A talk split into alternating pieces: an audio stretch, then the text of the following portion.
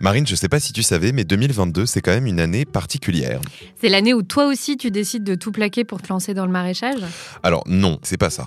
2022, c'est l'année à laquelle se déroule l'intrigue de Soleil Vert. Et pour les journalistes du Washington Post, ce fameux film d'anticipation de 1973 nous permet de savoir où on en est. Car Soleil Vert se déroule dans un monde qui fait face au réchauffement climatique, à la surpopulation et, je te le donne en mille, à une crise alimentaire. T'es en train de me dire qu'aujourd'hui, on va parler de manger ma belle-mère sous la forme d'un biscuit vert Non mais ça va pas, t'es en train de tout spoiler là. Bon, ok, sur le fond, ce film de pure science-fiction pose de vraies questions. Nous serons 9 milliards à nourrir en 2050 et le contexte actuel de crise climatique rend la question de comment nourrir tout le monde de plus en plus pressante. Et ce, alors même que le monde agricole fait face à un vif débat sur la reconfiguration de ses méthodes et de ses pratiques face à la transition écologique, la préservation de l'environnement et des emplois. En France, c'est un secteur en pleine mutation. Exactement.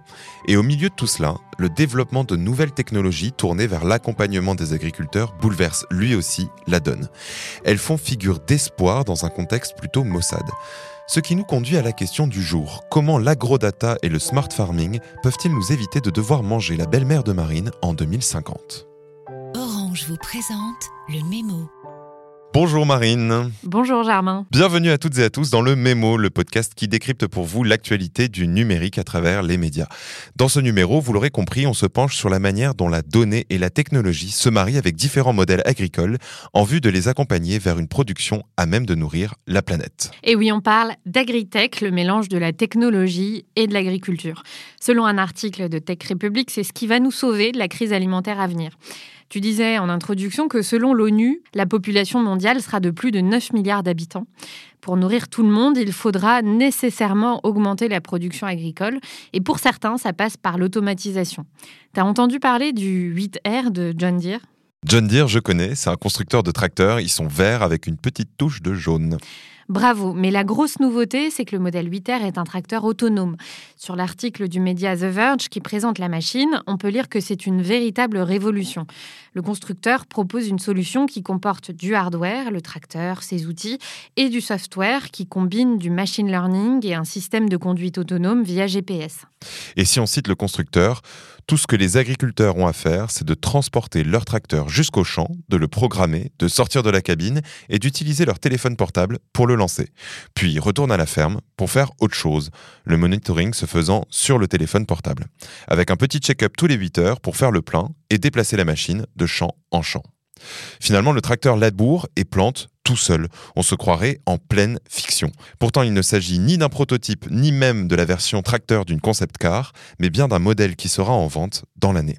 La raison de cette avancée, selon l'article de The Verge, c'est la simplicité des tâches à effectuer.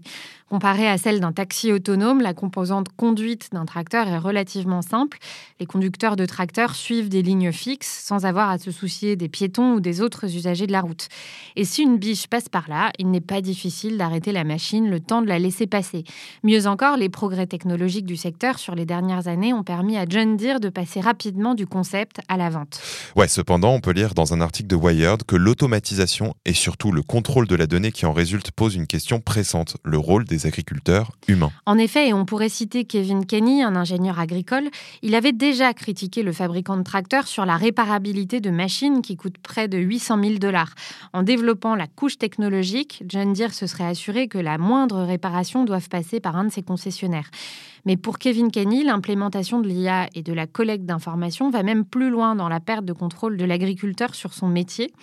Il deviendrait de plus en plus dépendant de dire, dit-il, et moins capable de prendre des décisions s'ils doivent s'en remettre à une application pour leur dire quoi faire. À lui de conclure, je suis tout à fait favorable à l'innovation et je pense que John Deere est une entreprise d'enfer, mais ils essaient d'être le Facebook de l'agriculture. Alors j'imagine que l'automatisation n'est pas la seule utilisation de la donnée. Tu as raison, je te propose de faire un tour du côté de la banlieue d'Ottawa, au Canada. On peut y trouver une ferme un peu particulière, puisque là-bas, la récolte la plus importante, c'est la donnée. L'objectif est simple, trouver des solutions pour résoudre non seulement les problèmes agricoles actuels, mais aussi futurs, ceux qui pourraient survenir en raison du changement climatique. La Smart Farm supervise donc plus de 30 hectares de terres agricoles consacrées à l'expérimentation de tout ce qui pourrait changer la vie des agriculteurs. Drones, nouvelles technologies agroalimentaires, véhicules agricoles autonomes, autonome, robotique et j'en passe. Tous sont testés ici. Et grâce à des partenariats avec des entreprises privées et des universités, ils peuvent analyser les données recueillies lors de leurs expériences. Et selon le président d'Invest Ottawa, qui est à la tête de l'initiative, le projet parfait est celui qui mélange la recherche universitaire, l'industrie et les organismes de réglementation pour permettre aux produits testés dans cette ferme d'arriver vite sur le marché. Est-ce que tu aurais un exemple? On peut citer une de leurs nombreuses expériences qui consiste à optimiser les apports en azote et autres engrais dans un champ à partir des données qui y sont collectées. Pour Jordan Wallace, qui est en charge de conduire les expériences sur cette ferme, ce sont ces données précieuses qui vont réellement faire la différence en supprimant une partie des émotions liées à l'activité agricole, en remplaçant les traditions par la connaissance.